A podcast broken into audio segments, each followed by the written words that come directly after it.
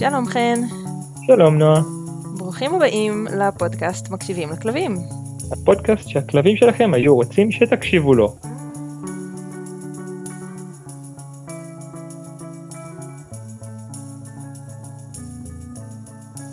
שלום נועה, שלום נועה, שלום נועה, שלום נועה. שלום. מה שלומך? מצוין, חוץ מזה שאני מתגברת על הצטננות, אבל אה, התגעגעתי אליכם, אני שמחה שאני פה. גם אנחנו התגעגענו אלייך, ושמחים שאת פה. איזה כיף. כן. אז בואי תזכירי לנו על מה אנחנו הולכים לדבר היום. רצינו לדבר על uh, הפרקטיקה של השימוש בקליקר, אחרי שחפרנו על כל מיני מרקרים וקליקרים ולמה זה טוב ומה ההבדלים ביניהם וכל זה. אז אמרנו שנדבר נכון. על איך בפועל משתמשים בזה ואיך בפועל מלמדים עם זה כלב ושימושים של הקליקר. אוקיי, אז אה, כן, אז מאיפה אנחנו מתחילים? אני חושבת שאפשר רגע לדבר על אה, שיטות ללמד כלב משהו. נגיד, אם אני רוצה ללמד כלב לשבת, כשאני מבקשת ממנו לשבת, יש כל מיני דרכים לעשות את זה. ויש דרכים טובות יותר, יש דרכים טובות פחות, יש דרכים שהיתרונות והחסרונות שלהם הם בהתאם למטרת על שלי בעצם מהכלב. אם אני רוצה יותר שהוא יחשוב, אם אני רוצה יותר את ההתנהגות הכי מהר שאפשר, אם אני רוצה שהוא פשוט יעשה את זה ולא אכפת לי כל כך איך מגיעים לזה, אמ, אז אפשר ככה לגעת ביתרונות והחסרונות של הדרכים השונות. אולי נתחיל מזה. אוקיי, אז מה, מה הדרכים השונות? אוקיי, אז אמ, אני אוהבת את השיטה של העצלנים. בעצם בשיטה הזאת של העצלנים, שקוראים לה לכידה, אנחנו פשוט תופסים את ההתנהגות הנכונה שהכלב עושה לבד, בלי שאנחנו ככה מנסים לייצר אותה. אז נגיד חוזרים הביתה מהעבודה ומתיישבים ככה להירגע עם הטלוויזיה, שמים לידינו את הקערת חטיפים או שקית חטיפים ואת הקליקר ביד, ואנחנו ככה רואים טלוויזיה. וכשהכלב בא אלינו ואומר, אה, יש לך חטיפים, מה, מה קורה, מה עושים, למי זה? אז אנחנו מסתכלים עליו, מתבוננים בו, ומחכים שהוא יעשה את הדבר שאני רוצה. אז uh, זה יכול להיות לשים את הטוסיק על הרצפה, זה יכול להיות להת... uh, לשכב לידינו, זה יכול להיות לקחת צעד אחורה מהקערת חטיפים כשהוא מנסה לקחת אותה ואני ככה רק חוסמת אותה עם היד, ועל כל דבר כזה שאני... what the fuck? טלפון נלחץ לי פה על דברים. על כל דבר כן. כזה... כן, תמשיכי. לא, כן, תמשיכי, שלך. ועל כל דבר כזה שאני אוהבת, אנחנו פשוט מסמנים את זה עם הקליקר, ואז נותנים לו חטיף. ואז לאט לאט הכלב מתחיל להגיד לעצמו, היי, זה עבד, אולי אני אעשה את זה שוב. ואז הוא עושה את הדברים האלה עוד פעם, ואז עוד פעם, ואז עוד פעם, כי כל פעם מקליקים ויש חטיף. והכלב בעצם חצי מאלף את עצמו, ואנחנו לא צריכים uh, להתאמץ יותר מדי, רק להסתכל עליו, לתפוס את הרגע הנכון עם הקליקר, ולזרוק לו חטיף. אמ, בעצם אפשר ללמד ככה כלבים הרבה התנהגויות. זאת אומרת. ברמת אפשר ללמד כלב להביא יד. כל הכלבים שאוהבים לשרוט אותך כשהם רוצים תשומת לב. נכון, אפשר, אפשר ללמד כלב לנבוח. זאת אומרת, וללחוש. ברגע של... וללחוש, שכל מה שאנחנו צריכים זה רק להיות מספיק מדויקים ועם קליקר ועם חטיפים עלינו, נכון. כדי לתפוס את הכלב עושה כל מיני דברים. נכון. כל מיני דברים חמודים שהוא עושה, וגם כל מיני דברים מנומסים שהוא עושה. כי באיזשהו שלב הוא יפסיק להציק והוא ילך לשכב, ואז אפשר להקליק ולזרוק אליו חטיף. או באיזשהו שלב הוא ירד מהספה, באיזשהו שלב הוא יפסיק לשרוט אותנו. זאת אומרת, גם הדברים המעצבנים שהוא עושה, אני יכולה לתפוס אותם עם הקליקר, ופשוט לדאוג שהוא לא מקבל עליהם חיזוק, אלא החיזוק מגיע כשהוא עושה את הדבר הנכון, לסמן את זה עם הקליקר ואז לתת לו חטיף. זה, זה, יש, יש אין סוף אה, אפשרויות ללכידה. אחת הבעיות עם זה זה שבדרך כלל כשאתה מנסה לחזק כלב על זה שהוא הפסיק להיות מציק, ואז הוא מפסיק, הוא מקבל קליק וחטיף, ואז הוא כזה, אה, אני יכול לחזור להיות מציק, ואז הוא חוזר להיות מציק כי הוא רוצה עוד חטיף. נכון, נכון, אנחנו יוצרים בטעות שרשרת, ואז נגיד הכלב קופץ ואז מתיישב, קופץ ואז מתיישב, או שורט אותי, או נובח ואז משת... מתיישב. אריק עושה את זה, אריק לפעמים כשהוא רוצה משהו, אז הוא מציק, מציק, מציק, ואז הוא עושה ארצה לבד. כי הוא לא אמר שזה מה שעובד לו. אז צריך להיזהר, כן. איזה כלב מציק. חמוד. אוקיי, אז מה בעצם היתרונות של הקפצ'ר כשיטת אה, אימון? של הלכידה. אמ, כן. זה מאוד קל. זה לא מצריך ממני יותר מדי מכניקה טובה, זה רק מצריך תזמון טוב. אני לא צריכה להזיז את הידיים או את הגוף שלי בצורה מסוימת, אני לא צריכה לגרום לכלב לעשות שום דבר, אני רק צריכה להסתכל עליו בתשומת לב ולהיות מוכנה עם הקליקר ועם החטיפים לידי, או בכיס. אז אה, זה הופך את האימון למאוד פשוט. וזה גם מאפשר לכלב בעצם להיות זה שיוזם וזה שמציע, כי הוא עושה את הכל, הוא זה שבוחר מה לעשות. במיוחד אחרי שהוא הבין את הקטע, ואז הוא יכול ממש להציע בכוונה ולא רק בטעות, כי הוא חי את חייו ואנחנו מתבוננים בו. אמ, וזה, וזה נהדר בעיניי לשלב את זה עם, עם כל שיטת אימון אחרת שאנחנו בוחרים בה. כי זה פשוט עוד הזדמנויות לחזק את הכלב על דברים שאנחנו אוהבים. במיוחד נגיד כלבים שאני רוצה ליצור אצלם יותר אה, מה שנקרא רוגע, התנהגויות רוגע אפשר להגיד, שהם יותר ירבצו, שהם יותר יהיו שקטים, שהם יהיו יותר עדינים, שהם יותר יהיו במקום שלהם, דברים כאלה, אז הלכידה הזאת זה מעולה. כי מתישהו הכלב ילך למקום שלו, מתישהו הכלב יישב, מתישהו הכלב ישכב לידינו, אה, ואז אנחנו יכולים להגביר את ההתנהגויות האלה ברפרטואר שלו על ידי החיזוקים בעצם. אוקיי, okay, דיברת על היתרונות שלנו, מה היתרונות של הכלב בשיטה הזאת? לא יודעת, מה הם? לא חשבתי על זה ככה. אוקיי. Okay. אה, uh, אני אישית חושב שהרעיון, שה... שה... הרי בשאר השיטות, כאילו עוד לא הגענו אליהם, אנחנו תכף נדבר עליהם, אנחנו צריכים להפעיל איזושהי מניפולציה על הכלב שתגרום לו לעשות משהו, לא משנה באיזה צורה. Mm-hmm. ובעצם בשיטה הזאת אין שום התערבות שלנו. זה בעצם, הכלב פותר את החידה בעצמו, בכלל עוד לפני שהוא הבין שיש חידה. הוא פשוט חי את חייו, ו... וקיבל איזשהו חיזוק על זה שהוא עצמו. כן. זאת אומרת, מבחינתי בתבניתיות של זה, קודם כל זה איזשהו שיטה שמעלה את הביטחון העצמי. זאת אומרת, כל בן אדם, אם הוא פשוט יהיה עצמו, אף אחד לא יגיד לו איך mm-hmm. להתנהג או מה לעשות או מה לא להתנהג, אבל הוא פשוט יהיה עצמו, ואז יבואו ויגידו, וואו, כל הכבוד על זה שאתה זה אתה, mm-hmm. זה, זה קודם כל בעיניים שלי אוטומטית קצת מעלה את הביטחון העצמי. נכון. שנית כל, אני חושב שהכלב הרבה יותר ייהנה לבצע את ההתנהגות הזאתי, כי הוא יזם אותה מלכתחילה.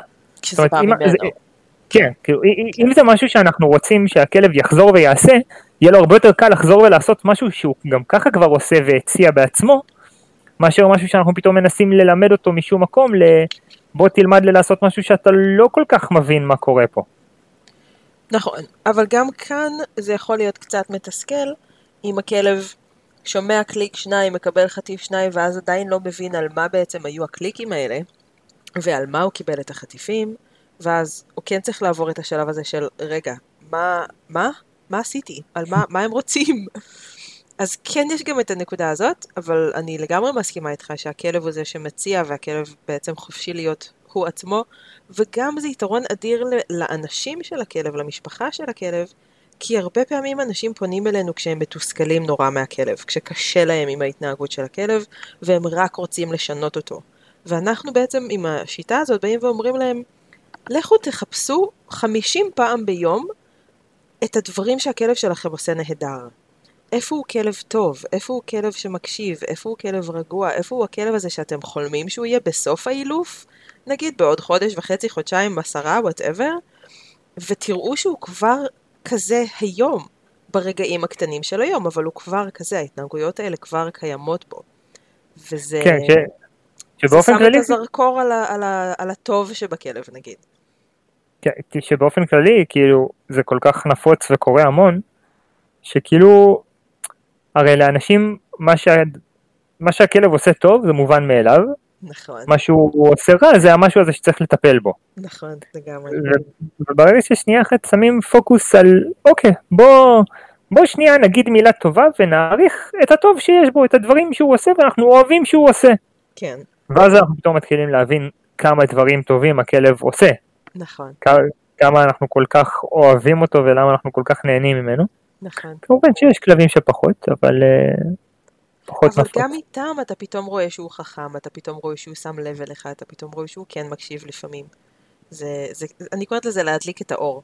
כי פתאום מהמערכת יחסים הקשה הזאת שכבר מתסכלת אותנו וקשה לנו ו- ואנחנו כל היום בעצבים על הכלב ורק חוזרים הביתה ומצפים לאסון הבא שנגלה שהכלב השמיד כשלא היינו או מה שזה לא יהיה, אז, אה, אז פתאום אנחנו רואים את האור. וזה זה, זה מגניב וזה חשוב וזה מעצים גם את הבן אדם וגם את הכלב במערכת יחסים. כן. אה, יש לה, יש לה אבל גם בוא- חסרונות. אוקיי, בואי נדבר על החסרונות שלהם. אמ, רגע, ברחו לי המילים. אוקיי, אז קודם כל, מן הסתם שאחד החסרונות זה שבעצם אין לנו את היכולת לנהל ולתזמן את הדברים. בסופו של דבר, נכון, זאת אומרת, אם אני עכשיו רוצה ללמד את הכלב לשבת, אני צריך לחכות שהוא יישב, זה יכול לקרות יום אחד.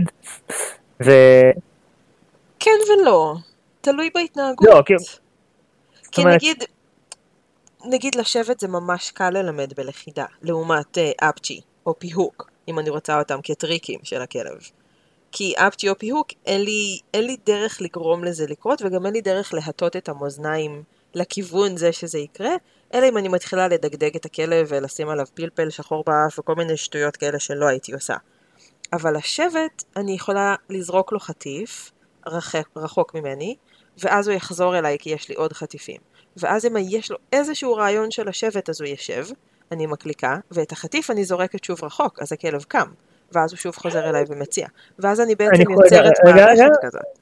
אבל אני שנייה, כאילו אני שנייה קוטע אותך, זאת אומרת אם יש לו איזשהו רעיון של לשבת הוא יציע את זה, אבל אם יש לו איזשהו רעיון של לשבת זה אומר שהכלב כנראה כבר למד את זה בדרך אחרת. נכון, זאת אומרת בסופו של דבר הרעיון שלי שזה לא משנה איזה, איזה התנהגות אנחנו רוצים אפילו כמו לשבת, כי הרי בסופו של דבר אם נרצה ללמד כלב לשבת רק בלכידה, כלב שלא יודע, אין לו מושג כלום, כלב ראשון נכון. אצלנו, אנחנו רוצים, אנחנו עדיין נצטרך ללכת איתו סביב השעון ולחכות לרגעים שהוא יישב כדי שנוכל להקליק לו שם, נכון, וזה אומר שרוב הסיכויים שמספר הפעמים שנתפוס אותו יושב ביום יהיה ממש ממש מעט. בהתחלה.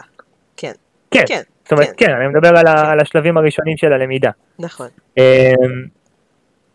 נגיד ארצה יש סיכוי שהוא יעשה יותר מלשבת, כי זו התנהגות שהיא יותר טבעית לרוב הכלבים. אבל יש כלבים שישבו יותר, יש כלבים שכמעט ולא אפילו לא- אף פעם. שאפילו הארצה שלהם לא יהיה ארצה, אלא יהיה שכיבה לצד. נכון.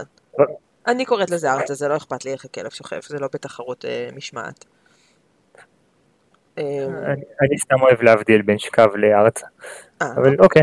אבל כן, נ, נגיד אם אני רוצה ללמד את הכלב אה, לתת לי קשר עין, זה יקרה הרבה הרבה יותר מאשר אם אני רוצה ללמד את הכלב לעשות אפצ'י או גלגול, או אפילו לשבת, שיקרו פחות. אז כן, ההתחלה צריך ליצור איזשהו מומנטום של ההתנהגות הזאת, כמו כשאנחנו מתחילים אה, לגלגל אה, כדור שלג במורד גבעה לא מאוד תלולה, אז בהתחלה צריך לתת לו את הדחיפה הזאת כדי שהוא יתחיל להתגלגל ואז הוא כבר רץ לבד. אז גם עם ההתנהגות של הכלב צריך לתפוס אותה כמה פעמים בהתחלה, עד שידלק לו בראש האור המנורה הזאת של אה, זאת ההתנהגות שאתם רוצים. ואז הוא יחשוב יותר ויותר על להציע אותה בעצמו. כן. אמ, אוקיי, בואי נדבר על עוד חסרונות בשיטה. חיסרון נוסף שלה זה שאין לי דרך לשחזר את ההתנהגות אם פתאום היא נעלמת לי. נגיד אה, לימדתי את הכלב גלגול בלכידה, כמו שלימדתי את אריק, הוא מאוד אוהב להתגלגל על הדשא ולהתגרד עם הגב על הדשא, אז לימדתי אותו שזה, שזה קוראים לזה גלגול, וכשאני אומרת גלגול אז הוא מתגלגל על הגב ובא לקבל חטיף. אבל אם הוא פתאום, אני אומרת גלגול והוא מסתכל עליי במבט כזה של לא שמעתי את זה בחיים שלי, מה את רוצה ממני?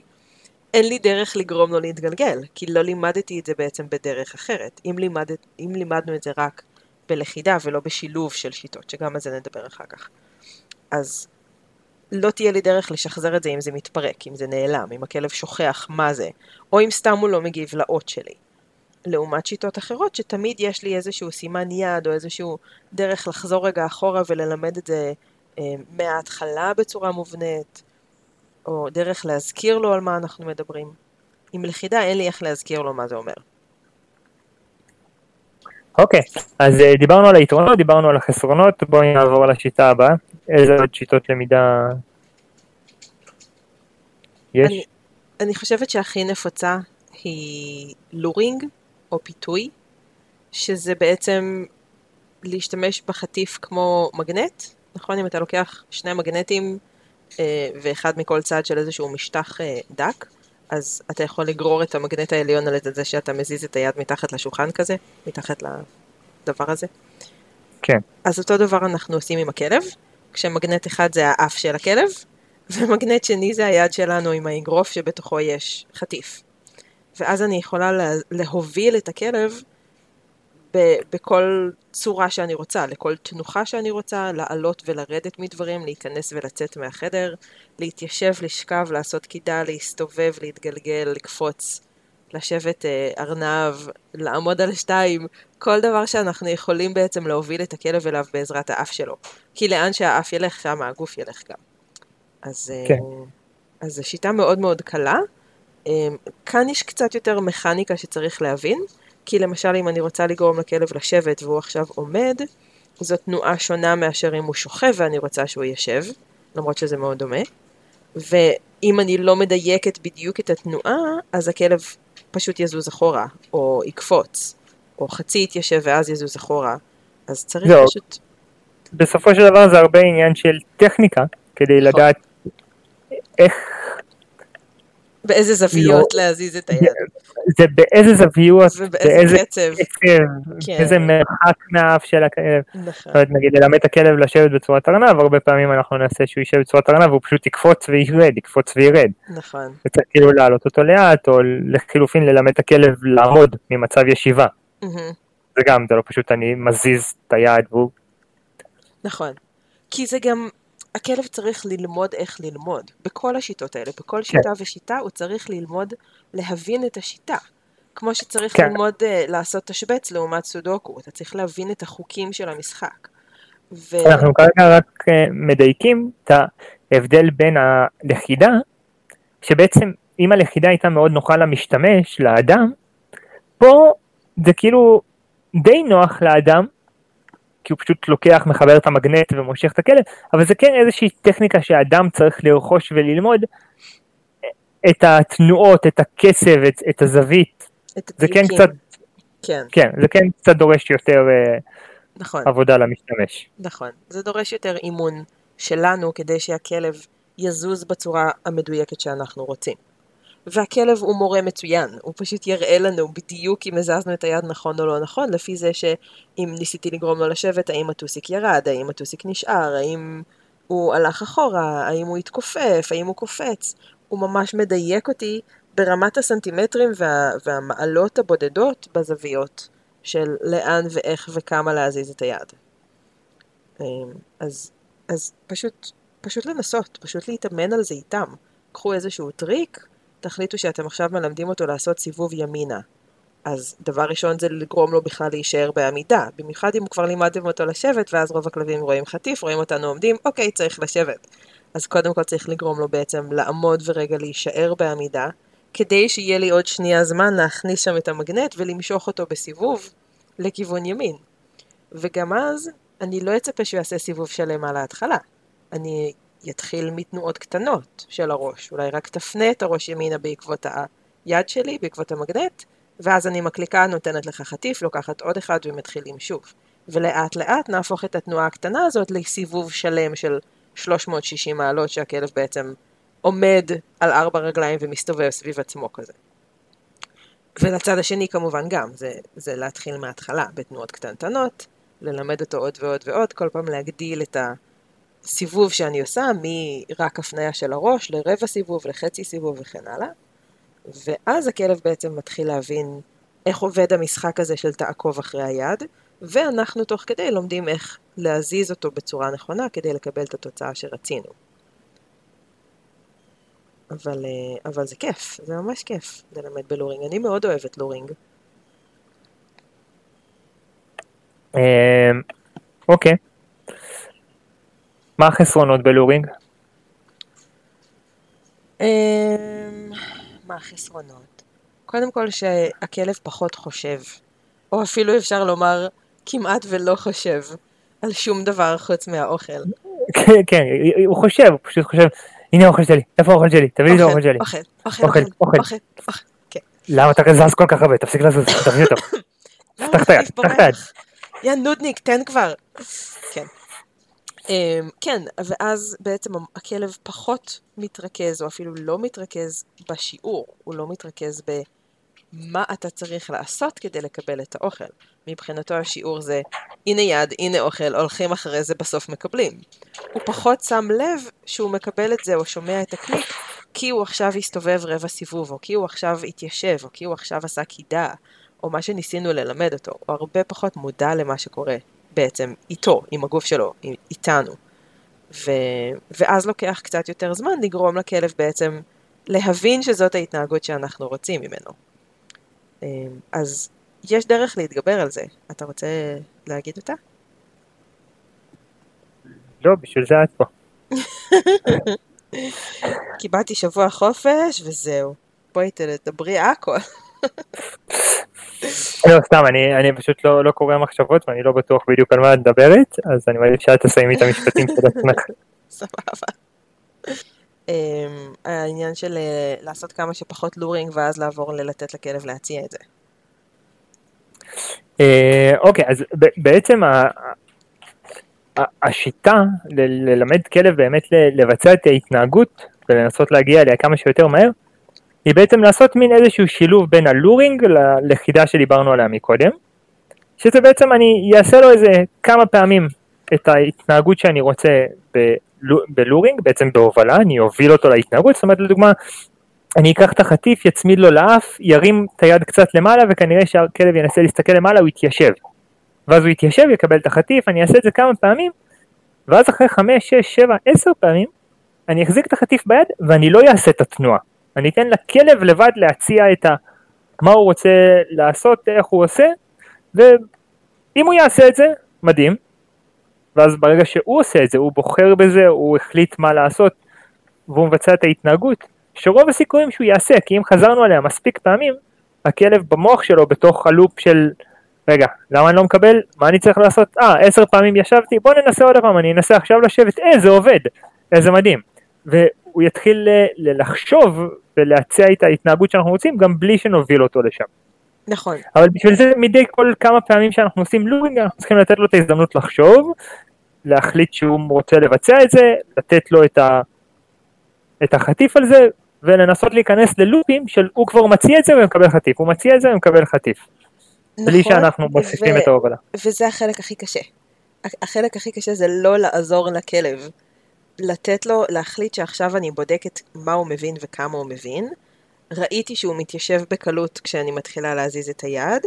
עכשיו אני לא אעזור לו. אני רגע אתן לו את השלוש, ארבע, חמש שניות לחשוב לבד ולהגיע למסקנה שהוא צריך לשבת. כי זה מה שעשינו עכשיו חמש, שש, עשר פעמים ברצף. ויצרנו בעצם את המומנטום של ההתנהגות. הוא הבין, הוא עשה ברצף שב קום, שב קום, שב קום, שב קום. ואז בפעם הבאה שאני מחכה, יש סיכוי מאוד גבוה שהוא יישב. אבל אם לוקח לו רגע, אם הוא, אם הוא לא בדיוק מבין, אם הוא מסתכל עליי קצת מבולבל, אנחנו מיד רוצים לעזור, אנחנו מיד רוצים, הנה, הנה, הנה, התנועה שוב, אני אוביל אותך, הכל בסדר. ואז הכלב לא לומד אף פעם איך לעשות את זה לבד. ו... וזה בעצם מעכב את כל התהליך למידה שלו. וזה חלק שהוא קריטי בעיניי, זה כמה שיותר מהר להגיע לשלב שבו הכלב עושה את זה לבד, בלי העזרה שלי, בלי ההובלה עם היד, בלי המגנט הזה על האף שלו. כן. שעוד פעם, אני אחדד את הקטע של מה שאמרת, שכאילו באמת, אם אנחנו נותנים לו את השלוש, ארבע, חמש שניות והוא לא מצליח, אנחנו דווקא, כאילו אנחנו כן נרצה לעזור לו כדי שלא יפתח את הסף תסכול של לא, לא מבין מה קורה ויתייאש מזה, נכון. אבל אנחנו כן חייבים לתת לו את ההזדמנות לחשוב ולהבין לבד מה, מה נכון. קורה שם. וצריך קצת להכיר את הכלב, וצריך קצת לנסות ו- ולשחק עם זה. ולהבין, וכאן באמת איש מקצוע יכול מאוד לעזור, כי אנחנו טובים כבר בלקרוא את הכלבים, ויש לנו המון ניסיון בללמד את הכלבים, ולראות כמה שניות בערך זה טוב, ולפי ההתנהגות של הכלב אנחנו נדע אם הוא מבולבל או לא מבולבל, אם הוא מתוסכל או לא מתוסכל. אבל גם, כן. גם סתם כל מי שמקשיב לנו שהם לא מאלפים, כאילו, סתם אנשים מהשורה. אה, כן, אם, נקרא, אם, אם, אם נכניס פה את הדיוק, אז בפרק הקודם, שבדיוק דיברנו על... וואו, סליחה. אה, אם נכניס את הדיוק שבפרק הקודם, אנחנו בדיוק דיברנו על הדברים האלה, דיברנו על השפת גוף של הכלב, כדי שנוכל לזהות, שנוכל לזהות נכון. שפתאום באמצע סשן הכלב מתגרד לנו, או הכלב מתחיל לפייק לנו באמצע שאנחנו עובדים איתו, שנדע להבין, הוא לא מתגרד כי מגרד לו, הוא לא מפייק כי הוא עייף, הוא מסמן לנו, אני קצת בלחץ מכל הסיטואציה, אני קצת לא מבין, אני קצת מבולבל, אני קצת מתוסכל, בואו תורידו הילוך, בואו כן. תבקשו משהו קצת יותר קל, בואו תנו לי חטיף או תנו לי לנוח. ותעזרו לי, או תנו לי חטיף חינם כמו שהרגע אמרת, כן, כן, לגמרי. אמ, אז זה, אני חושבת, שנייה, אני חושבת שכשאנשים מדברים על החיסרון של לורינג, או כשאנשים בעצם אומרים לורינג זה לא שיטה טובה, הכלב לא לומד מזה, זה כי הם לא עוברים שהשלב הבא. הם נתקעים בשלב של להוביל את הכלב יותר מדי זמן, ואז הכלב בעצם מפתח תלות ב, אוקיי, אם לא הובלת אותי, אז כנראה שזה לא מה שאתה רוצה. ואז בעצם אנחנו תלויים בסימני ידיים האלו, אה, או בזה שיש לי חטיף ביד, כי לא עברתי לשלב של אני עושה את אותה תנועה אבל בלי חטיף, והכלב עדיין מבצע, שזה גם שלב חשוב. אה, ואז אנחנו בעצם נתקעים בהתחלה של הלורינג. אז זה לא חוכמה להגיד שלורינג זה לא שיטה טובה, אם עושים אותה לא נכון. אם עושים אותה מדויק ונכון ועוברים הלאה מהר, אז היא שיטה נהדרת. אני אוהבת ללמד המון דברים עם לורינג, כי זה, זה גורם לכלב לעשות את הדברים האלה מהר בקלות ולהבין די מיד מה רוצים ממנו. עם רוב הדברים, לא עם הכל. כן. אה, אני, אם כבר מדברים על לורינג, זה כאילו מן החובה ללהכניס את המתודת GPS. ש, שבסופו של דבר כשאנחנו מובילים את הכלב זה בדיוק כמו GPS.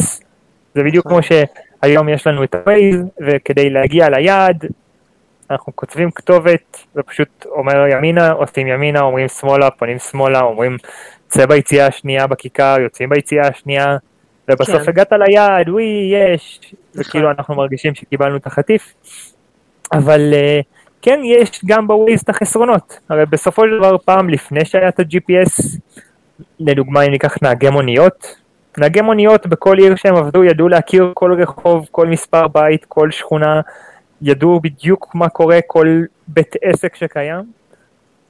והיום כשיש את ה-Waze ומייצרים איזושהי תלות ב-Waze, זה נעלם, אנשים כבר לא זוכרים איפה נמצאים דברים, אנשים לא יודעים באיזה פנייה לקחת או מה הדרך הכי מהירה להגיע מ-A ל-B, כי הם לא צריכים לטרוח לחשוב על התהליך שהם עברו, או הם לא צריכים הם לא לטרוח לא למפות.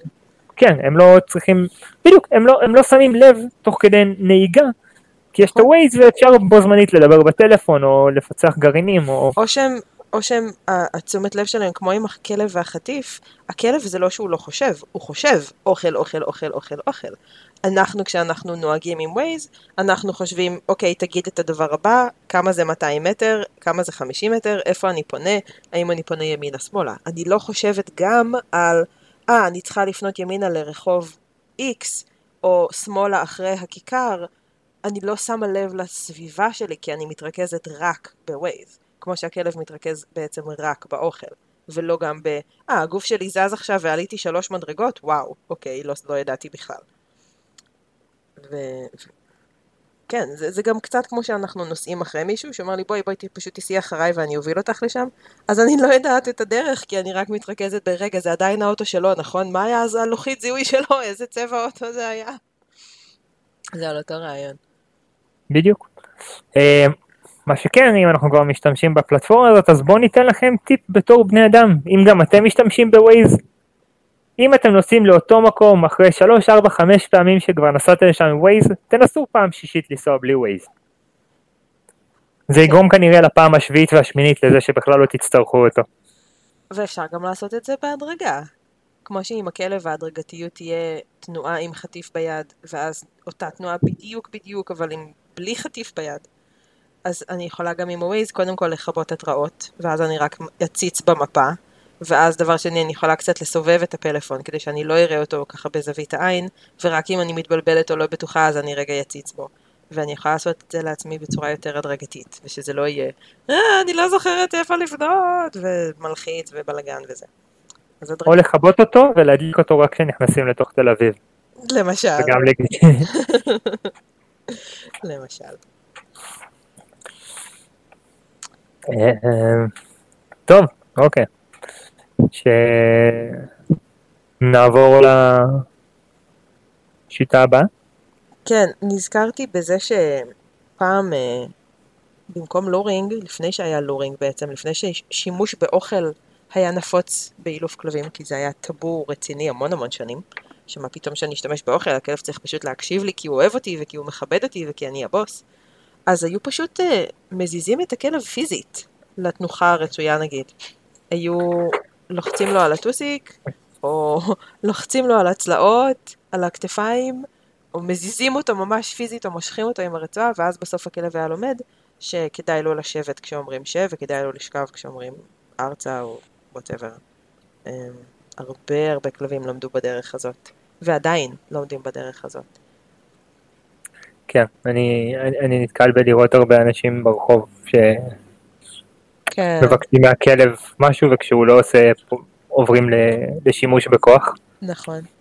ואם דיברנו על, על אותות קצת, בפ- בפרק הקודם הזכרנו את זה גם, מבחינת הכלב, המילה שב, כשהוא למד אותה דרך המגע שלנו על, על האגן שלו, היא לא האות להתנהגות. מבחינת הכלב האות זה המגע על האגן, או אפילו מגע עם לחץ ברמה מסוימת שאליה הוא התרגל. כי הוא לא יושב כשאומרים לו שב. הוא יושב כשאומרים שב ואז אחרי שתי שניות הוא לא יושב ואז לוחצים לו על האגן. אז אנחנו לא יודעים באמת מה הוא מבין. יכול להיות שהוא בכלל לא יודע מה זה שב, אנחנו סתם מדברים ואז מפעילים עליו לחץ על הטוסיק. כן. בכל מקרה זה לא, אה. זה לא נעים וזה לא מומלץ ויש לכם הרבה יותר טובות מאשר אה, הדרך הזאת. כן, אנחנו נחסוך במילים בנושא הזה, אנחנו פשוט לא ממליצים ואולי ניכנס לזה ביום מן הימים. אולי. אה, אבל בוא טוב, נעבור ל shaping, shaping יותר כיף. כן.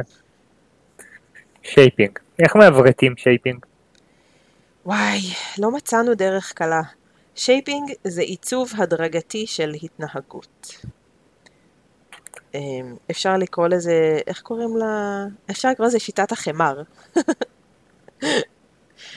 כי זה כמו, זה כמו לפסל בחמר. אתה לא זורם איתי, בדיחה. אמ, סתם, זו הדוגמה שתמיד נותנים, שכמו שאם אתה רוצה לפסל בשיש נגיד, או בחמר, או לא משנה מה, אז אתה לוקח גוש של חומר, ואתה לאט לאט לאט לאט מוריד טיפה פה, לוחץ טיפה שם, מועך טיפה כאן, משייף טיפה פה, ובסוף יש לך פסל מדהים. אבל לא הגעת אליו ברגע ולא הגעת אליו בדקה, גם לא באינסטנט. זה משהו שאתה לאט לאט לאט לאט לאט, הוא צובר את הצורה שרצית שהוא יצבור. וכשאנחנו עושים shaping עם כלב, זה אותו התהליך בדיוק. פחות בלחיצות ושיופים, אבל עם הקליקר שלנו אנחנו מדייקים טיפה כאן, מדייקים טיפה פה, מעצבים טיפה את זה וטיפה את זה, ובסוף יש לי את ההתנהגות שאני רוצה, כמו למשל, הכלב אה, עוזר לי להוריד את הסוואטשרט, או הכלב מדליק את האור, או מביא לי בירה מהמקרר, או לא משנה מה. אה, כן. בגדול, את כרגע דיברת על התנהגויות מאוד מגה סופר דופר מורכבות, נכון. אבל אם אנחנו יורדים לדקויות, גם שב אפשר לבצע ב shaping. זאת אומרת, בהתחלה אני רק ארצה שהאגן קצת ירד במילימטר מתחת לגובה של קו הגב, ואז בשתי סנטימטר מתחת לגב, ואז שממש הברכיים קצת יתחילו להתכופף, ואז שהאגן קצת יתחיל לרדת למטה, עד שאני מגיע למצב סופי, שבעצם האגן מונח על הרצפה. נכון. אפשר לרדת עם זה אפילו לעוד יותר דקויות, לחנונים, חנוני התנהגות שכמונו, ונגיד אם אני רוצה שהכלב ישב בצורה מאוד ספציפית, בשביל תחרות נגיד. הרבה פעמים כשעושים עם כלבים תחרויות משמעת, אז אנחנו רוצים שהכלב ישב לא על ידי זה הטוסיק יורד והרגליים הקדמיות זזות צעד אחורה אל האגן, אלא הרגליים הקדמיות נשארות איפה שהן, והכלב מכניס ומקפל את האגן והברכיים והרגליים האחוריות קדימה אל הרגליים הקדמיות שלו. וזה שתי תנועות שונות לחלוטין. אז אם אני רוצה ללמד את זה ב shaping, התנועה הזאת של מה שנקרא tucked sit, שהכלב מכניס את האגן מתחתיו והרגליים הקדמיות לא זזות, היא בעצם מתחילה בזה שהוא טיפה מוריד את הראש. הוא צריך קצת להישען קדימה, להטות את המשקל גוף שלו קדימה אל הרגליים הקדמיות, כדי שהוא יוכל לקפל את האחוריות ואת האגן מתחתיו. אז אני יכולה אפילו להקליק על זה, רק על זה של רגע תישען קדימה, רגע תשנה את השיווי משקל שלך, ומשם להגיע ל... עכשיו הורדת את האגן טיפה, עכשיו כופפת את הברך טיפה, עכשיו הכנסת את הברך צעד קטנצ'יק לכיוון הרגליים הקדמיות, את הכף רגל, אמ, ואז בסוף להגיע לכלב מתיישב בתנועה החלקה הזאת שבעצם רציתי. אז ה shaping בעצם מאפשר לנו את הדקויות האלה, זה היופי שלו בעיניי. בעצם shaping זה לשחק עם הכלב חם קר, רק שאין לנו קר, ועל נכון. כל פעם שנגיד לו חם, הוא יקבל חטיף. נכון? והחם אומרים עם ה clicker, רצוי. כן, אה, לא, לא כל כך דיברנו על זה, אז אני אזרוק את זה בתור הערה כללית. בעצם כל הדברים שאמרנו עד עכשיו, השימוש הוא עם clicker. זאת אומרת, קליק מנבא, מנבא חטיף. גם אם זה בלכידה, הוא עשה משהו, קליק, ואז תיקח את החטיף. אם זה ב luring, אנחנו בעצם נוביל אותו עד לביצוע מושלם סופי של הפעולה, ואז יבוא הקליק ורק אז יבוא החטיף. כן. אומרת, כן, אנחנו כן משתמשים פה ב clicker בכל בעצם השיטות. בפרק הלפני האחרון, אמ, לא זוכרת איזה מספר זה, 15 נדמה לי, או 16, שהקליק בעצם אומר לכלב, על זה אתה מקבל את החטיף, והוא הופך את כל התהליך למידה הרבה יותר קל עבור הכלב, כי זה הדרך שלנו להגיד לו למה בעצם אנחנו מתכוונים. אז במקום, זה, זה כמו שההבדל בין לשחק באמת חם קר, כשאתה צריך לעבור על כל החדר עד שתבין מה אני רוצה, לעומת אם אני אבוא ואגיד לך, על המדף השלישי מימין בצד, אה, בצד האחורי שלו יש בקבוק סגול, אני רוצה שתביא לי אותו בבקשה. אז יהיה לך הרבה יותר קל כי זה מאוד מאוד ספציפי. אבל אני יכולה גם בלי מילים לכוון אותך אל החפץ שאני רוצה שתביא לי בעזרת החם קר הזה. וזה בערך הרעיון של מה שאנחנו עושים עם הכלב בשייפינג. מעולה. אמ, אז מה בעצם היתרונות והחסרונות של זה? בוא נתחיל מהיתרונות. אוקיי. אמ, קודם כל אפשר ללמד כמעט כל דבר ב shaping. אני לא מצליחה לחשוב על משהו שאי אפשר ללמד ב shaping. כולל התנהגויות ממש ממש ממש מורכבות, ועוד יתרון זה הדיוק הזה שהזכרתי, של אני רוצה שהכלב יזיז את עצמו או את הגוף או יעשה משהו בצורה מאוד מאוד מאוד סופר ספציפית, אז אני יכולה לעשות את זה עם הדיוק של ה shaping וה clicker. לדוגמה, כלבי עזר, לימדנו אותם להרים חפצים, אז יש את התפוס את החפץ ותביא לי, הכללי, ויש את התפוס את החפץ הקטנצ'יק הזה, והעדין והשביר הזה, עם השיניים הקדמיות שלך ובלי למעוך, כי אתה עלול לשבור לי את המשקפי שמש שאתה מרים, או את הפלאפון שאתה מרים. ואז אני לא סתם רוצה לך תרים ותביא, אלא לך תרים ותביא בצורה המאוד מאוד מאוד מסוימת הזאת. ואת זה אפשר לעשות עם ה shaping. לעומת השיטות האחרות שמאוד קשה להבהיר לכלב את הרמת דיוק הזאת אה, בכל שיטה אחרת בעצם. אז זה, זה ככה שני יתרונות מאוד בולטים, ויתרון אדיר נוסף בעיניי זה שזה גורם לכלב לחשוב. זה מאוד אה, מפתח את, ה, את הראש, את היכולת חשיבה שלהם, את היכולת פתרון בעיות שלהם, את הביטחון העצמי, אם כבר הזכרנו את הנקודה הזאת מקודם, אז ה shaping הוא boost מטורף לכלבים חששנים או עדינים או רגישים, אין על shaping, אין, זה מדהים בשבילם. כן, בעצם כמו, כמו גם אותו יתרון שנתנו לגבי הלכידה, שבעצם הכלב יוזם ובוחר לבד מה לעשות או לא לעשות, אין פה בסדר או לא בסדר, אין פה מישהו אמר לך, אין פה צריך. תעשה מה שנראה לך, כל עוד אתה בכיוון, אתה ממשיך לקבל על זה חטיפים וכיף, ואיזה משחק סבבה. נכון. אני חושבת ש shaping זה סדרה של לכידות קטנות. זה כן, כל זה... מה שזה. זה פשוט לכידה בנתיב מאוד מסוים. לעומת, כי, כי נגיד לכידה בצורה של אה, אה, ההתנהגות הסופית תהיה התנהגות סופית שאני בחרתי, אבל ההתחלה היא איפה שהכלב נמצא ומה שהוא מציע לי, אז אנחנו נזרום איתו משם ולאט לאט נוביל אותו לנתיב הנכון. לעומת לכידה בכלליות, שזה, אנחנו תופסים כבר את ההתנהגות השלמה הסופית, ולא צריך פה את העיצוב התנהגות. אני לא צריכה לדייק את זה יותר ממה שהכלב עושה. עשית אפצ'י, לכדתי את זה. עשית גלגול, לכדתי את זה. שמת טוסיק על הרצפה, מספיק טוב, נהדר, לכדתי את זה. ו- ובזה זה נגמר בעצם התהליך. ב shaping, בכל סשן אני אלכוד את ההתנהגויות שהוא מציע, אבל טיפה יותר קרוב להתנהגות הסופית. אוקיי, אז בואי, בואי תתני לנו דוגמה לאיזושהי התנהגות, שאיך אנחנו מעצבים אותה. אוקיי, אז אה, בוא נדבר על ארצה ב shaping דווקא, כי זה משהו שלא הרבה אנשים עושים אותו ב shaping, ויש לו יתרונות מאוד גדולים לכלבים שזה מתאים להם. אמ, יש הרבה כלבים, במיוחד הקטנים, ואלה עם החזה הגדול, דני ענק, גרייהאונדים, וויפטים, כל מיני כאלה, וגם כל הכלבים הקטנים, כל הטוי, הצעצוע, שלא אוהבים לשכב. זה לא הקטע שלהם. הם ילכו לשכב כשנוח להם, אבל כשאתה מנסה לגרום להם לשכב, הם מאוד לא רוצים. אמ, אז קודם כל, כדאי ורצוי לעשות את זה על משטח נוח, כמו למשל על מזרון, על המיטה שלהם, אפילו על הספה, ולא על הרצפה הקרה והבלטות הלא נוחות. זה כבר יעזור. ודבר שני, ה shaping כאן הוא דרך מעולה ללמד אותם את זה, כי בעצם אני נותנת לכלב חופש בחירה מלא. כשהוא עם ה luring, כשהוא עם המגנט על האף, יש לו הרבה פחות בחירה, כי הפיתוי ממש ממש שם, וזה נורא מגרה אותו לזוז ולנסות להשיג את, ה, את החטיף, ובעיניי יש בזה הרבה פחות בחירה מאשר כשאני שואלת את הכלב אם הוא רוצה לשחק איתי את המשחק של ה shaping, ועל הדרך אנחנו מגיעים למטרה בעצם שבחרנו, שזה נגיד שהכלב ישכב. אז איך זה נראה בפועל? מתחילים מהכלב יושב או עומד, והמטרה הסופית שלי זה שבעצם כל הגוף שלו יהיה על הרצפה. רגליים קדמיות לאורך הרצפה, חזה נוגע ברצפה, טוסיק אגן, רגליים אחוריות נוגעים ברצפה. נכון? זה ככה זה נראה. אם אני כן. מתארת למישהו שלא רואה מה זה ארצה, ככה זה נראה. כמה שיותר משטח הפנים של הכלב נוגע ברצפה. אז אני מתחילה עם הכלב עומד או שוכב, אה, סליחה, עומד או יושב מולי, ואני מתחילה להקליק כל פעם שהוא מסתכל לכיוון הרצפה, או אפילו בטעות מוריד את האף לכיוון הרצפה. בלי להוביל אותו, בלי שהחטיף בכלל נמצא שם בתמונה, החטיפים בכיס או על השולחן ליד.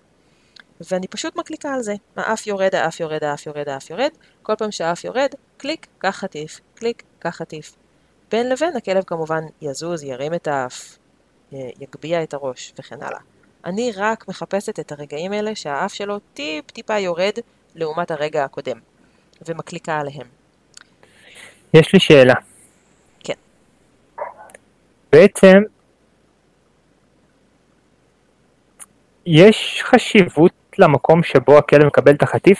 כי אם אני עומד, ואז הכלב מוריד קצת אף, אני מקליק, ואז אני נותן לו, כאילו, כשאני עומד, אז הוא צריך להרים את הראש כדי לקבל את החטיף, אז הוא יוריד את הראש. עוד פעם קצת, יקבל את הקליק, ירים את הראש כדי לקבל את החטיף, יוריד את הראש קצת, יקבל קליק, ירים את הראש כדי לקבל את החטיף, ואני בעצם, יהיה נורא קשה לעבור מהגובה של מצב עמידה שלי ושל הכלב, למצב שהכלב ממש מוריד את הראש עד לרצפה.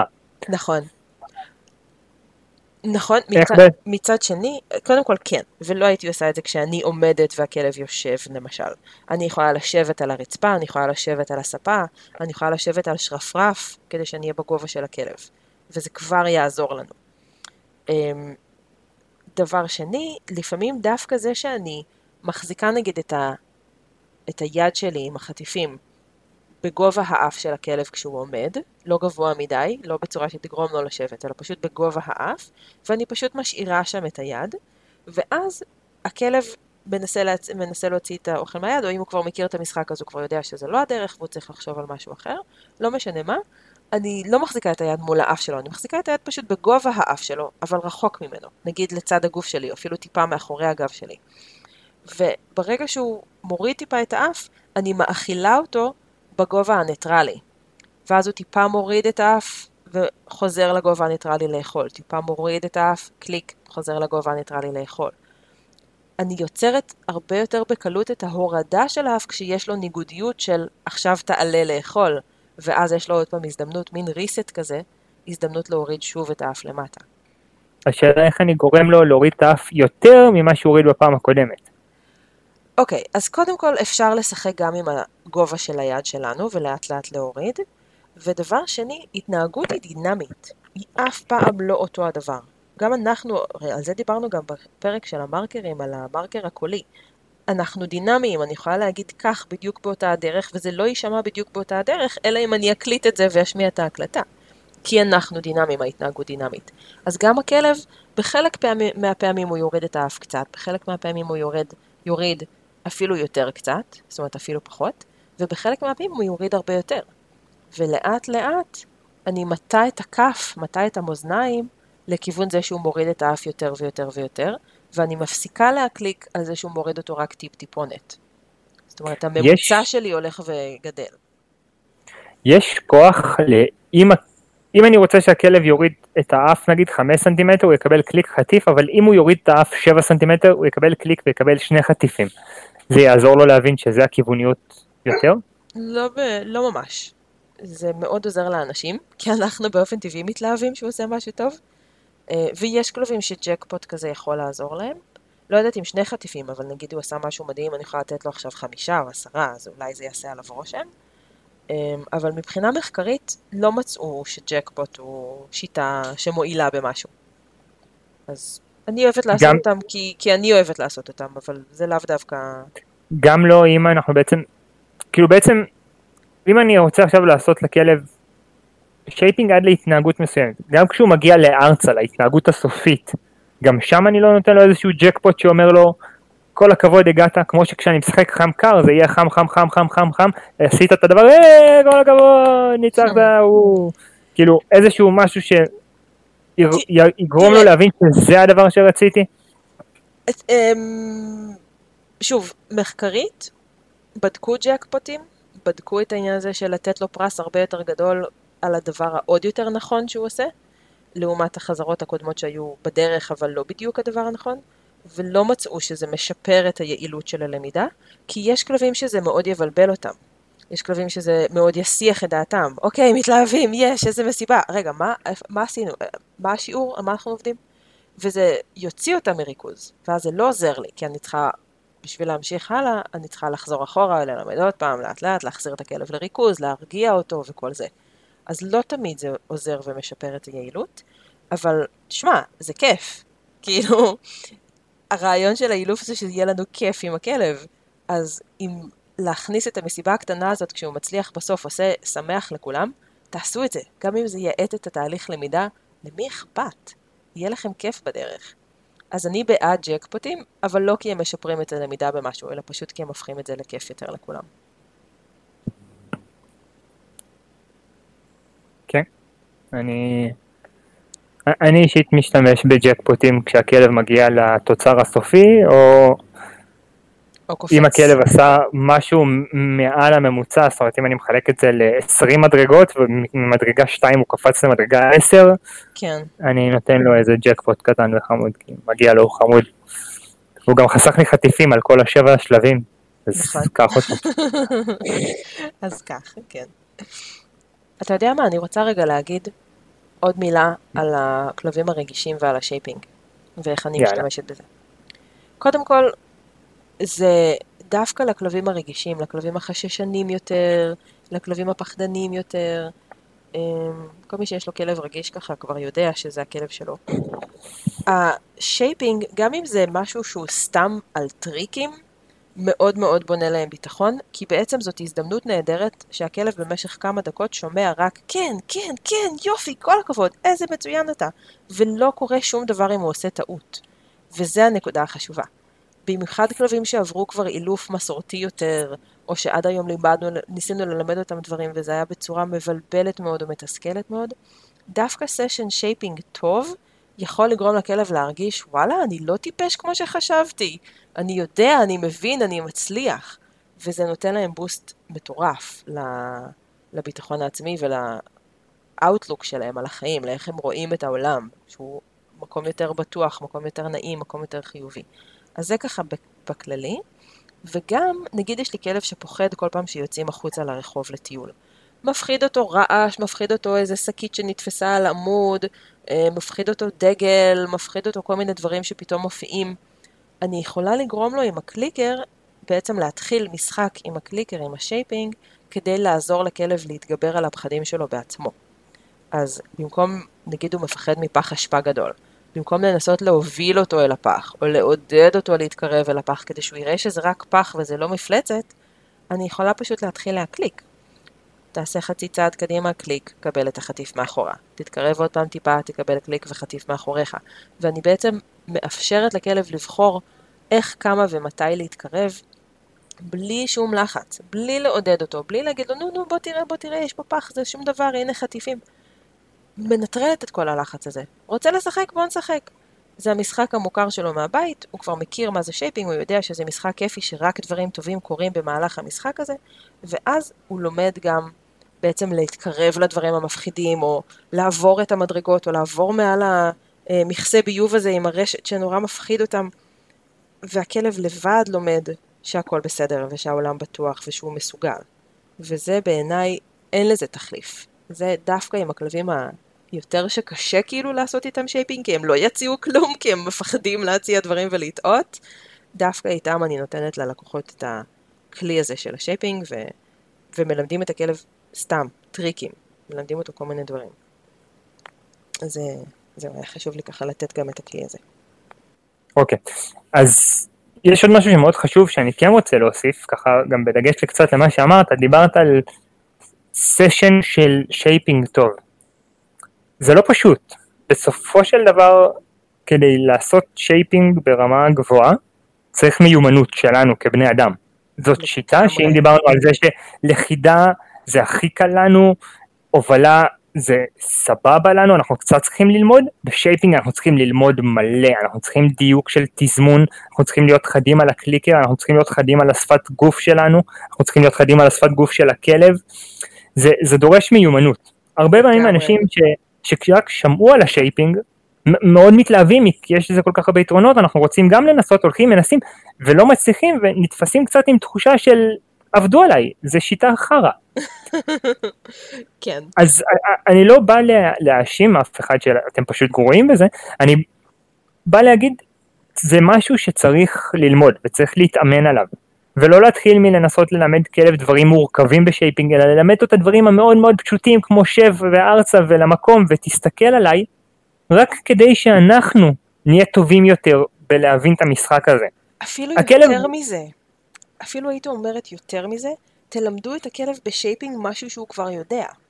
הכלב יודע לשבת, נהדר. בואו תעמדו מולו, שבו מולו עם חטיפים וקליקר, ותלמדו אותו מחדש לשבת בלי להגיד לו מילה, בלי להגיד את המילה שב, בלי לרמוז לו שעל זה אנחנו עכשיו עובדים.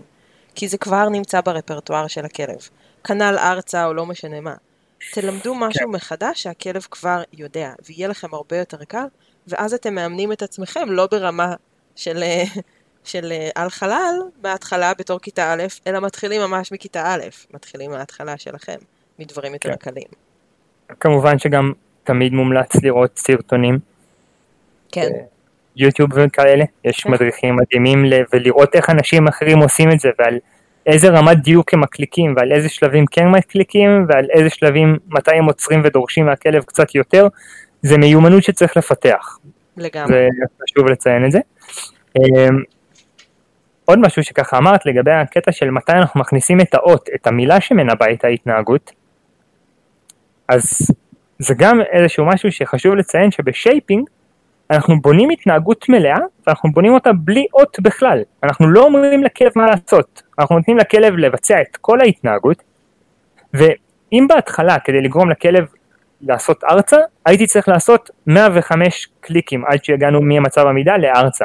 בפעם השנייה אני אצטרך 90, אחרי זה אני אצטרך 50, אחרי זה אני אצטרך 10, בפעם שהכלב כבר יקלוט, אה אני יודע את ההתנהגות, וופ, והוא תוך שנייה קופץ לארצה, ואני בעצם עושה את ההתנהגות עם קליק אחד, זה המקום שבו אני רוצה להכניס את המילה, ולפני שהוא מבצע אותה, כי אני כבר יודע שהוא הולך לבצע אותה, אנחנו בלופ של הוא מבצע קליק אוכל, הוא מבצע קליק אוכל, אז לפני שהוא מבצע אותה אני אגיד את המילה, ייתן לו לבצע אותה, ואז אני אקליק לו על זה ובעצם יבנה לו את הקישור בין המילה להתנהגות, רק כשהכלב יודע את ההתנהגות המלאה כמו שצריך. נכון. זה, זה. זה שני דברים מאוד חשובים. אחד, זה באמת דורש המון מיומנויות שלנו, וזה משהו שכל אחד יכול ללמוד. גם אנשים שגרועים, גם אנשים שניסו פעם קליקר ולא עבד להם ולא הצליח להם, ו... תנסו, פשוט תנסו ו... ואל תפסיקו. תתמידו, כל פעם קצת, שימו טיימר לחצי דקה, דקה, ותעשו סשנים קטנטנים כאלה. זה יהיה טוב גם לכם וגם לכלב. ואל תתייאשו, אל לא תתייאשו. גם כשזה לא מצליח, תמשיכו לנסות, תתייעצו איתנו, תצלמו לנו, תעלו, כן. תנסו. לגמרי, בפייסבוק, בקבוצה. וגם הנקודה העיקרית של shaping ובכלל של כל דבר שאנחנו מנסים ללמד את הכלב, זה לחלק את ההתנהגות הסופית לחלקים קטנים, ואם צריך אז עוד יותר קטנים, ואם צריך אז עוד יותר קטנים. ואני אוהבת לתת כאן את הדוגמה של, אה, של לעלות מדרגה. לא יודעת אם סיפרתי לך את זה פעם, אבל נגיד יש איזשהו אה, קיר כזה, חומה כזאת, של גינה, שהיא בגובה 50 סנטימטר. ואני רוצה שילד קטן יעלה אותה בצעד. כמו שאני יכולה לשים על זה את כף הרגל ולעלות, לכופף ברכיים ופשוט לעלות, אני רוצה שילד קטן יעשה את זה. אבל הוא לא יכול, הוא קטן, הוא לא מגיע. אז מה אני יכולה לעשות? לשים מדרגת ביניים. נכון, אני יכולה לשים מול החומה הזאת בלוק, אוקיי? בלוק בטון כזה גדול. ימלא לי בערך חצי מהגובה. מעולה. מביאה את הילד, בוא תנסה, וואלה, לא יכול, גבוה לי מדי. אוקיי, בוא נשים לפני הבלוק לבנה. מנסה לעלות ללבנה. לא מצליח, גבוה לי מדי. בוא נשים לפני הלבנה ספר. בוא תנסה עכשיו. אם זה לא מספיק, אני יכולה גם לשים חבילת דפי נייר, או ספר יותר קטן, או עיתון, או לא משנה מה, אני יכולה להגיע עד לרמה של לחלק את זה לדפים, פה דף אחד, פה שניים, פה שלושה, פה חמישה, לצורך הדוגמה. אוקיי? אבל הרעיון הוא שבעצם ניסיתי שהוא יעלה את המדרגה השלמה, הגדולה, לא הצלחתי. אוקיי, בואו נחלק את זה יותר קטן. שמתי בלוק, עדיין לא הצלחתי. אוקיי, בואו נחלק את זה יותר קטן. שמנו לבנה, שתי לבנים. מצליח, נהדר. לא מצליח, נחלק את זה יותר קטן. אותו דבר עם הכלב. אני מנסה שהוא יעשה ארצה, הוא לא רוצה לרדת עד לארצה, אני אקליק על מה שהוא כן עושה. הוא ירד חצי גובה, הוא רק הוריד את הראש, הוא עשה קידה. אני אקליק על מה שהכלב כן מצליח, ולאט לאט אני אבקש ממנו יותר ויותר ויותר, עד שנגיע למדרגה הסופית, עד שנגיע להתנהגות הסופית. אז לא לפחד לחלק את זה לחלקים קטנים, וגם לא לפחד לחזור אחורה. גם אם כבר הגענו אתמול לזה שבסוף הסשן הכלב עשה ארצה מושלם מהעמידה, או מישיבה, היום אם הוא שוכח, אז אני אחזור אחורה כמה שלבים ואני אתחיל עוד פעם מיותר מוקדם בשלבי למידה שלו, בלי לפחד. לא, לא מפחדים לחזור לכיתה א', אני רגע אזכיר לו, אתה זוכר, עשינו ככה, הורדת הראש, הורדת הכתף, הורדת הרגל, הורדת זה, ומהר מאוד אני אגיע, בדרך כלל תוך שלושה עד חמישה קליקים, אנחנו נגיע שוב. לנקודה שבה סיימנו בעצם את הסשן הקודם. אז גם מזה לא לפחד, פשוט לחזור רגע אחורה, להזכיר לו, וזה בסדר גמור. זה, כל מה שזה עושה זה מחזק את היסודות של הבניין עוד יותר, שזה תמיד טוב, כולנו יודעים, מי שאי פעם חשב על איך בונים בניין, החלק החשוב שלו זה היסודות. תודה רבה, נועה. תודה רבה, תודה רבה לכם. Um, כיף, כיף היה להיות פה שוב, מצטערת שלא הייתי בשבוע הקודם. Um, וניפגש אה, בפייסבוק, וניפגש בשבוע הבא. ואם אתם אוהבים אותנו ונהנים, אז uh, יאללה, תעשו טובה ותשתפו את זה עם עוד איזה מישהו. שלחו את זה לאיזה חבר, תייגו אותו בפייסבוק, תהיו חמודים. יאללה, ותקליקו, תקליקו הרבה. כן, ואם אתם צריכים קליקרים, אז uh, פשוט תכתבו גם בפייסבוק ותקבלו מלא המלצות על איפה משיגים קליקר. איביי. איביי, אמזון, חנות uh, מחמד uh, ליד הבית, כן. יאללה. ביי. ביי ביי, להתראות.